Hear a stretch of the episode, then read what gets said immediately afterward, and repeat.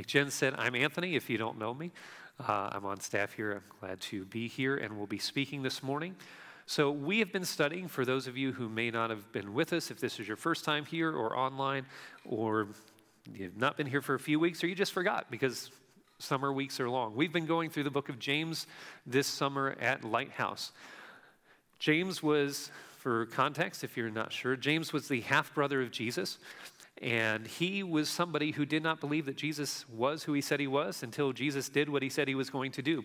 Uh, and Jesus died rose again, and that was enough for James. James saw James saw Jesus after the resurrection and said, "Okay, now I believe."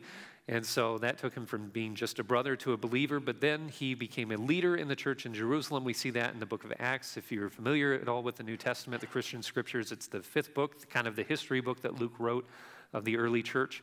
And we see James rising to a position of leadership in the church.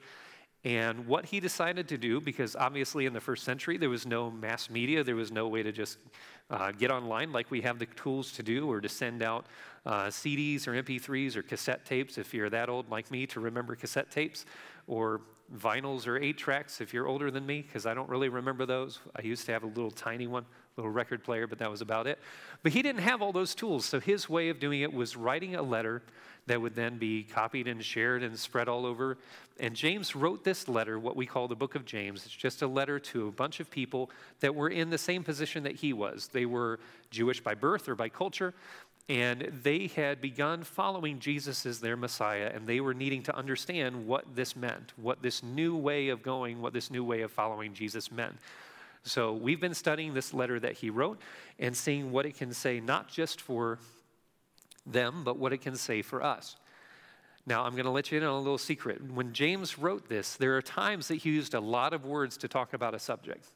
And then there are times he used a little bit. So last week, if you were here with us, we had about 10 verses to look at. Today we have two. That's it. So we should have no problem being out by 1250. No problem at all. We are going to be fine. For those of you online, just pause and come back later if it's too long. No, we'll be fine. We're actually going to look at a couple verses in James chapter 4, then review some stuff in James 2. We'll go to two other places, and that'll all be on the screen for you to follow along, or for those of you online, it'll be underneath, and you can follow along, or obviously you can follow along in your Bible as well. So we're going to read a couple verses from James chapter 4 and we'll kind of just see them. Then we'll do some other places and we'll come back and kind of comment in light of all of that toward the end. So, James chapter 4, verse 11, he writes this Don't speak evil against each other, dear brothers and sisters. If you criticize and judge each other, then you are criticizing and judging God's law. But your job is to obey the law, not to judge whether it applies to you is God alone, who gave the law, is the judge. He alone has the power to save or to destroy. So, what right do you have to judge your neighbor? And this is something that puts us in a very tense spot. If you've been, well, this is a human thing, no matter what, because we all have those, no matter what your belief system is, no matter what your your worldview is, your standards, whatever it is, we all have those things that we look at other people that they don't measure up and we want to judge them because it's just part of humanity. But we can be even worse about it sometimes as those who follow Jesus because we don't just have our own ideas, we have a book of other ideas that we get to look at and say whether people measure up or not. And so this puts us in a really difficult position because we feel like we should judge some things, but then we're told in places like this, well, don't do that. And it's that tension do we, do, do we not? How do we do it if we're supposed to do it? And we've probably all had to walk that line at some point. No matter what your personality is, no matter what you go through, you've probably been in a spot with people that are more judging of you or people that you feel or they feel you're being judgmental of. And it's a tension because you may have had people come up to you and say, Doesn't your book say not to judge me? They don't know where it is, but they think it's there, or only God can judge me, or any of those kind of things. And you feel like, well, I'm not trying to judge you, I'm just trying to live right, but what do I do? And on the other hand, when you see people that aren't doing what they're supposed to do, it's like, shouldn't I do something about this? Where, where does that, where does, where do we, how do we deal with that? And it's, it, there's just so much pressure, especially when we remember what we saw in James a few weeks ago, if you were with us. In James chapter 2, he says, So whatever you say or whatever you do, remember that you will be judged by the law that sets you free. If you're not sure what that is, you can go to our website, you can go on Facebook, go back to that. It will explain a little bit more. But just moving on, the next verse, verse 13, he says, There will be no mercy for those who have not shown mercy to others. But if you have been merciful, then God will be merciful when he judges you. So we're seeing this a couple times now, once when we saw it before and now, that we can decide how to respond, but yet when we make that decision, it puts us in a spot where God is now going to deal with us in that same way. We can take a page from his playbook and play it by his rules, or he'll take a page from ours and play by our rules. Well, now that makes it difficult because if God's going to handle me like I'm handling other people, there's a lot of pressure even more on it. Now, one thing you might get by this point is thinking about James and saying, I understand, you don't have to say anymore. James is one of those people that doesn't have a problem with people doing wrong. He just has a people with a problem with people who call out others for being wrong. James just wants to get away with what he wants to get away with. And he, if you've seen the rest of James, that's not true, but you might from these verses and saying, James is only hard on people that are hard on other people. But James is not the only one that we see that talks about this concept of judging and how to do it and how to do it right and whether we should even do it in the first place. You see, he got it from somebody very close to him, his brother. He got it from Jesus. Now, I don't know how much he paid attention to Jesus. How much would, if you've ever had to listen to your brother say anything, even if it was in public, how much would you listen? I don't know. I don't know if James would go just, you know, Mary would drag the rest of the family along. Let's go see Jesus. And it's like, all right, fine. I don't want to listen to Jesus. I don't know where he got it from, but at some point he was listening because Jesus said this multiple times. The place we're going to look is Matthew 7, if you want to turn there, if you're following along. This is part of what's called the Sermon on the Mount. Why do we call it that? Well, Jesus was preaching a sermon and he was on a mountain, so we're very creative in Christianity, so we called it the Sermon on the Mount. Just makes sense.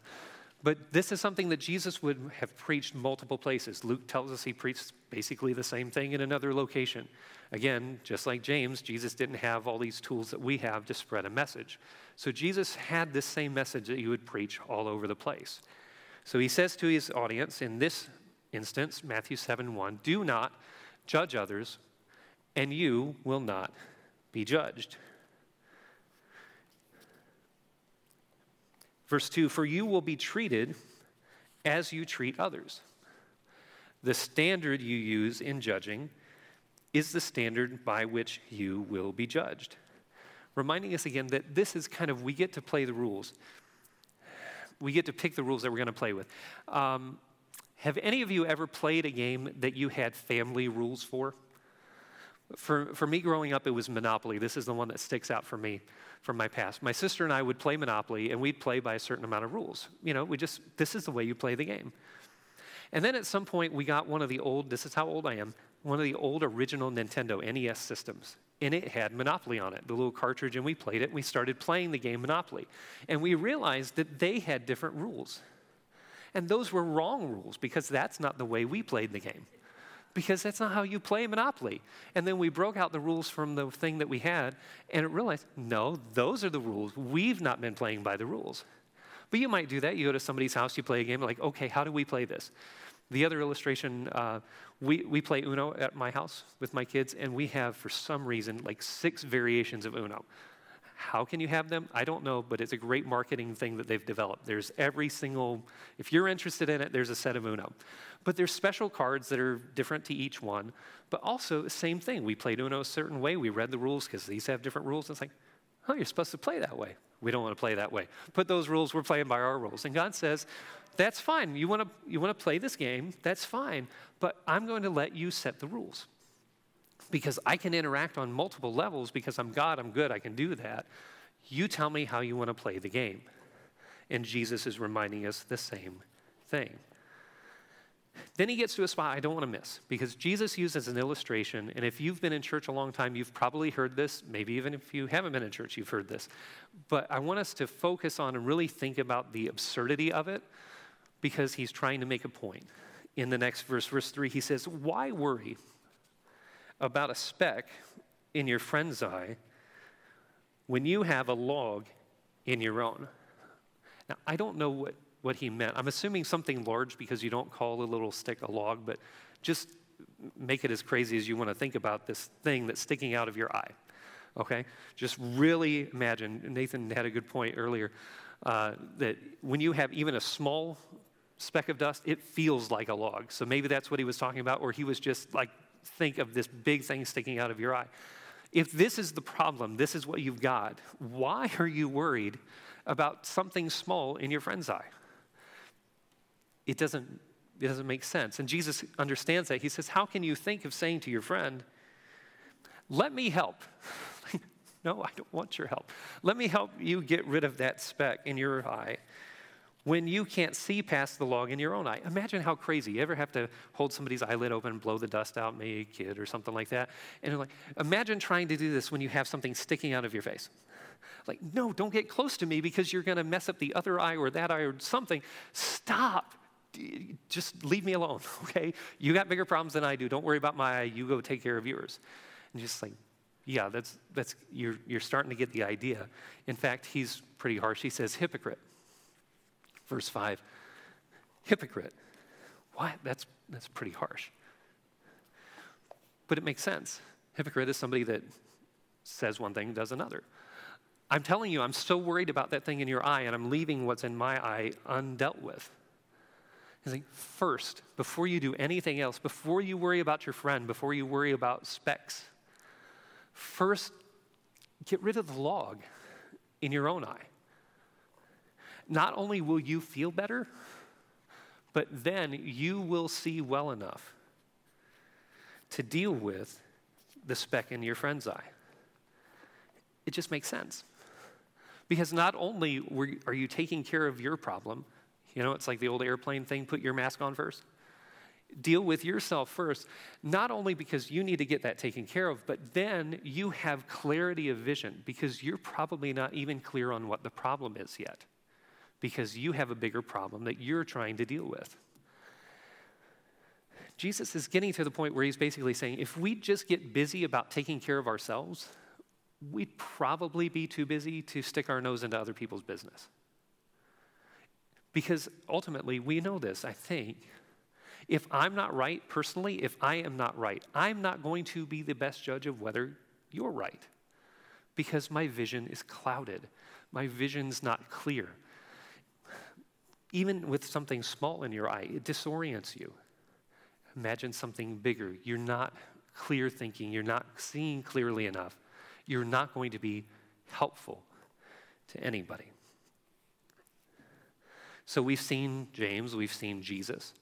There's somebody else that wants to get in on the party of this whole matter of judging, and that's Paul. If you don't know Paul, Paul was a first century missionary. He converted from Judaism to following Jesus and spread the message of Christianity all over the Roman world.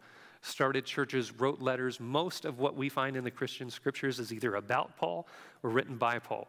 He wrote letters to churches, to people, just spreading this message and, and getting the idea of what it meant to be a Jesus follower. And so, in one of those letters, he's writing to the church in the city of Rome. Had a lot of problems.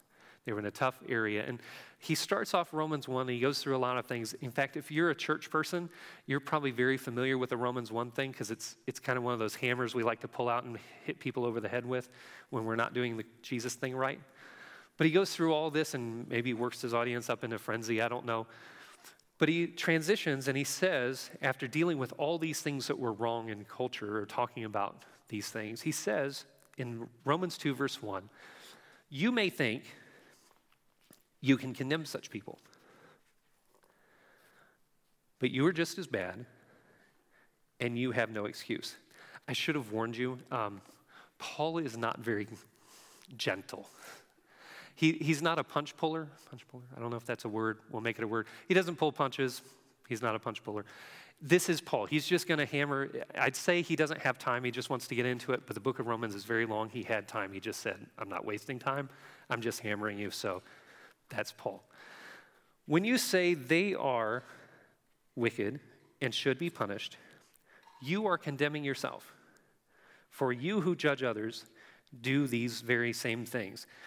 If you want, if you want another way to put this, if you're a meme person, um, if you picture the Spider Man, multiple Spider Man pointing at each other, they're all the same. That meme, this is Romans 2, verse 1 in meme form.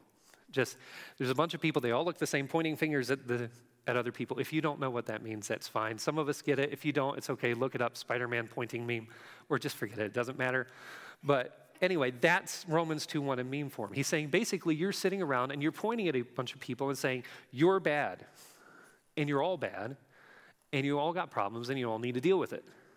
That's what Paul is saying here.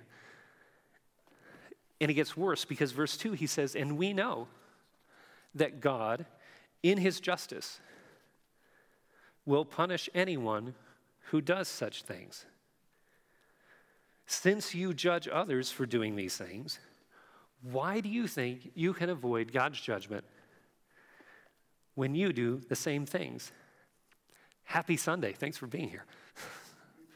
imagine reading, well, we just read it, so you don't have to imagine very hard, but think about listening to this as Paul's audience or think about how that hits us. Basically saying, you're all bad, you're all horrible, you all have no excuse. God's not very happy with any of you, and you're all in trouble. I mean, it's like, it's like that parent, you know, there's a whole group of kids or something going on or whatever, school, it's the principal or home, and maybe it's dad, and it's like, Nope, you're all in trouble. Wait till dad comes home. And this is where Paul is saying we're all kind of sitting in this place waiting for God to just deal with it. And it feels hopeless. It feels heavy because Paul wants, to, to wants us to feel the weight of it. For this reason, verse 4, he says, Don't you see how wonderfully kind, tolerant, and patient God is? And I look at that and I say, yes, and that's the problem. Because I see these things that don't make me happy because they're not right, and I'm bugged that God's not taking care of it. And if He's busy, I'm not, let me have it. Because that's the problem. God is being way too kind and tolerant and patient just needs to deal with this. Won't He get on with it already? That's why I'm judging, because God's not doing the job. But Paul's not done because he says, Don't you see how wonderfully kind, tolerant, and patient God is with you? Whoa, whoa, whoa. No, no, Paul, not, not me. I'm the good one. Remember, I, I, I have the book, I follow the book, I keep the rules. It's not, I'm not the problem here. They are. He's like, No, no, no. That's what I've been talking to you these last few verses. I've been telling you that you are the problem. God is, I love this phrase, I'm going to keep repeating it wonderfully kind, tolerant, and patient with me, with you. Because God is holy, just, and righteous and can crush us. He can. But He's being kind, tolerant, and patient with me and with you. He continues, he says, does this mean nothing to you? He's talking to an audience of Jesus followers. They got it at one point, they understood the grace that Jesus gave. But he's saying, you, You've forgotten it. You, you've made it, you've taken it for granted. You've just gotten to this point where it doesn't affect your life at all anymore. It's like it means nothing to you how good, kind, tolerant, and patient God is with you. And he makes a point as he ends the verse. He says, Can't you see that his kindness, God's kindness, is intended to turn you from your sin? You see, all of us have done wrong. All of us are doing wrong. And God is wanting to fix that. And God is fully capable, as I said, of just saying, I can crush it, I can stop it. I can just burn you, but I'd rather turn you. He's saying, You've been going down this path, you've been doing wrong, and my kindness is not because I'm happy with it. My kindness is not because I want you to keep going that way. My kindness is because if you pushed up against the edge of the boundary and I stopped it, there'd be no coming back. But I want you to turn. I want to fix this. I want to bring you back to me. That's what my kindness is for. And when we forget that, we go way too far. Because we don't just forget that the kindness is for us, we forget that God's kindness extends to them too. That God's ultimate goal, God does not get to light in crushing people, in burning people. He wants to bring them back. That was what the cross was for. If he just wanted to judge the world and just be done with it, why send Jesus? That was the point of all of it. It's intended to turn us from our sin. And in light of that, it basically brings us to this. When we realize, when we realize how good God is, it reminds us that we're no better than anyone else. What right do I have to expect God to be unloving and unmerciful, but yet want Him to be that way for me? Because we're all the same. I'm no better than anybody else. I deserve the same that they do.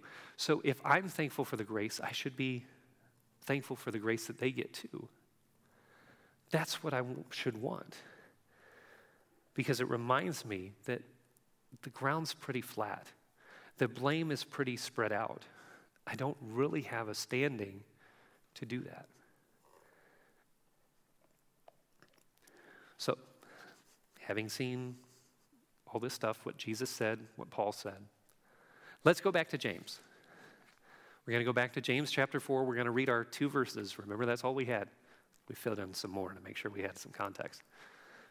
But we're going to go back through and we're going to look at those verses again in light of everything that we've looked at.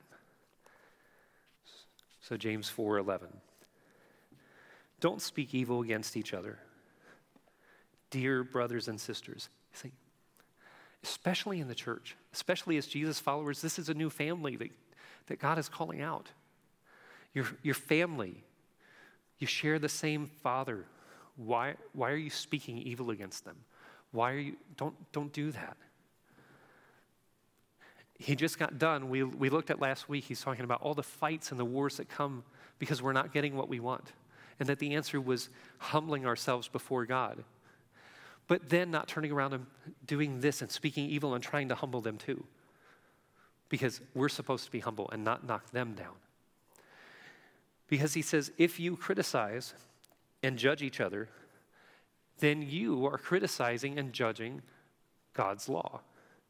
No, I'm not. This is the part that James doesn't get. I'm not criticizing God's law. I think it's wonderful. The parts that I obey, I agree with him completely. The parts I don't obey, I'm working on. I know God's probably right, but the ones that I obey, I am fully convinced that God's law is perfect and wonderful. And he's saying, okay, this is bigger than just God's law. It is God's law, the royal law. Love your neighbors yourself, treat people the way that, love people the way that Jesus loved you. But the idea is also God's law and order. Dum dum. Sorry. The order that God has set up. God has put himself he set up this system. And he's like, You're judging and you're criticizing what I've set up. But you forgot when you said yes to Jesus, when you decided to follow Jesus, you said, okay, I'm good with that. This is Jesus' law. I'm going to follow Jesus' law because I'm following Jesus. But you've decided, like he said, he's, your job is to obey the law, not to judge whether it applies to you. We don't get to pick which neighbor to be kind to. We don't get to pick which people we choose to love like Jesus did for us. It's all of them. It's, it's an all skate, it's all inclusive. If you see anybody, no matter what they're doing, no matter how difficult it is, they're part of the all. They're part of the, your neighbor. He's like, it, it, it's everybody. If you're not sure who it applies to, yes. That's it. It's everybody.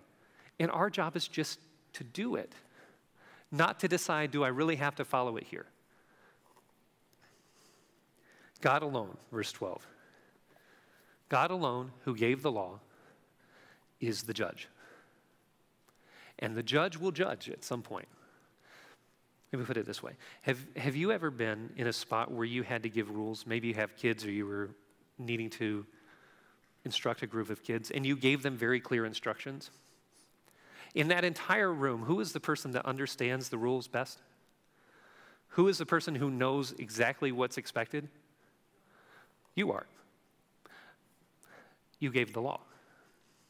If you have at your work, you have employees or people that respond are under your authority, and you give them protocols, you give them directions. Who's the most aware of whether it's being done right or not? You are. You gave the law. God is saying, I gave the law. You don't have to tell me that they're not meeting up to it. I know. Just like I know you are not either. I got it.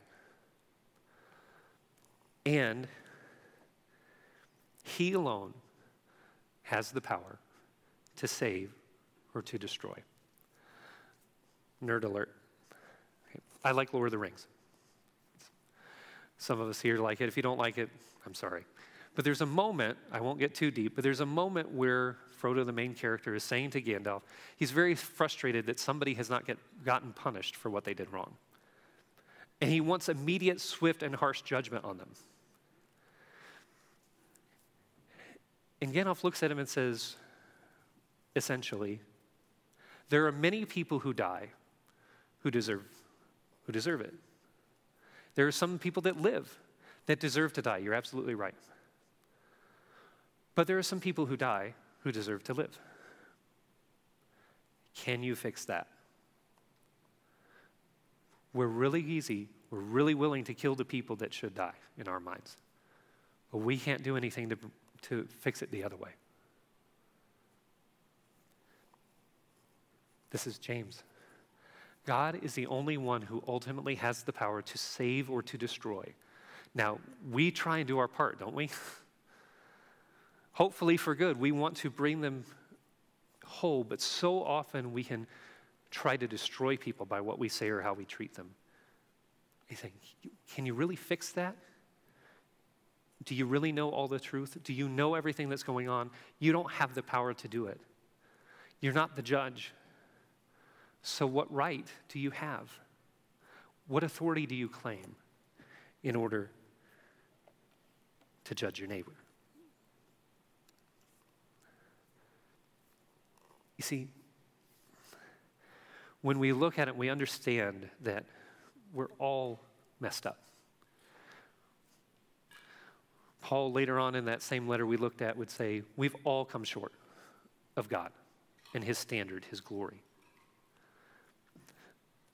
We're all guilty.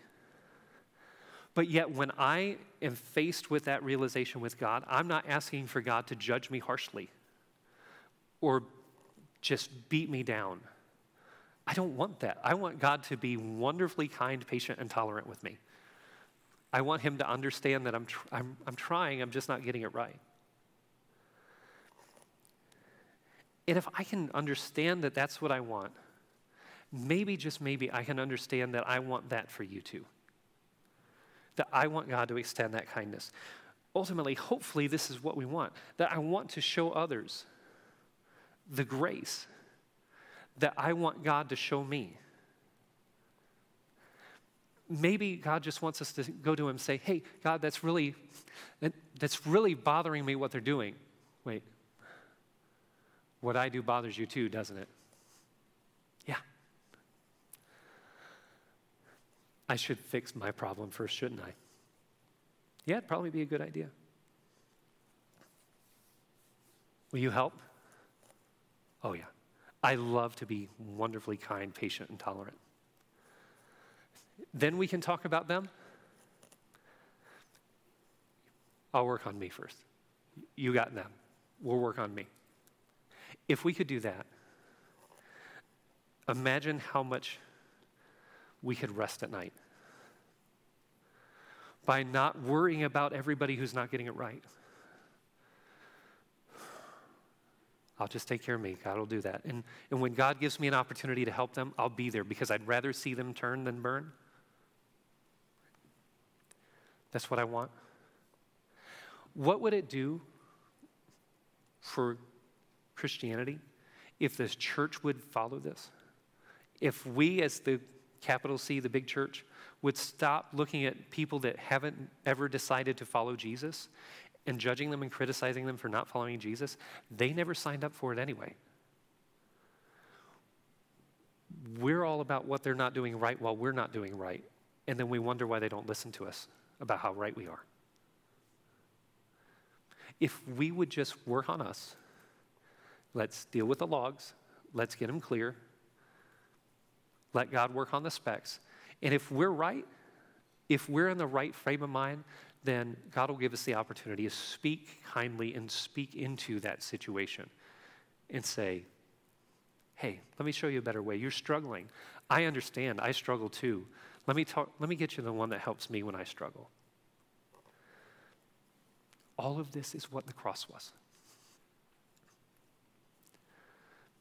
Because Jesus had the opportunity, and they were expecting him to show up on the scene and destroy and set everything right and judge and be harsh and be king. And he said, That's for another time. We'll get there. But in the meantime, you need grace. You need me to bring you back.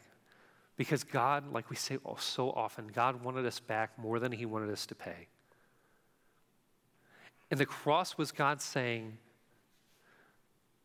I understand. I made you. I know what you're made of. But I'd rather you turn and I can be loving and gracious with you because I want you back. That's how we live out the gospel. Yes, we want to share it, but we have to live it too. Of saying, I'm going to live like Jesus lived. I'm going to show grace because then I can share it with others. If we do that, there's hope. For us, we can sleep at night. For the world, because that message can change the world. If we just can start showing others the grace that we want God to show us when we mess up.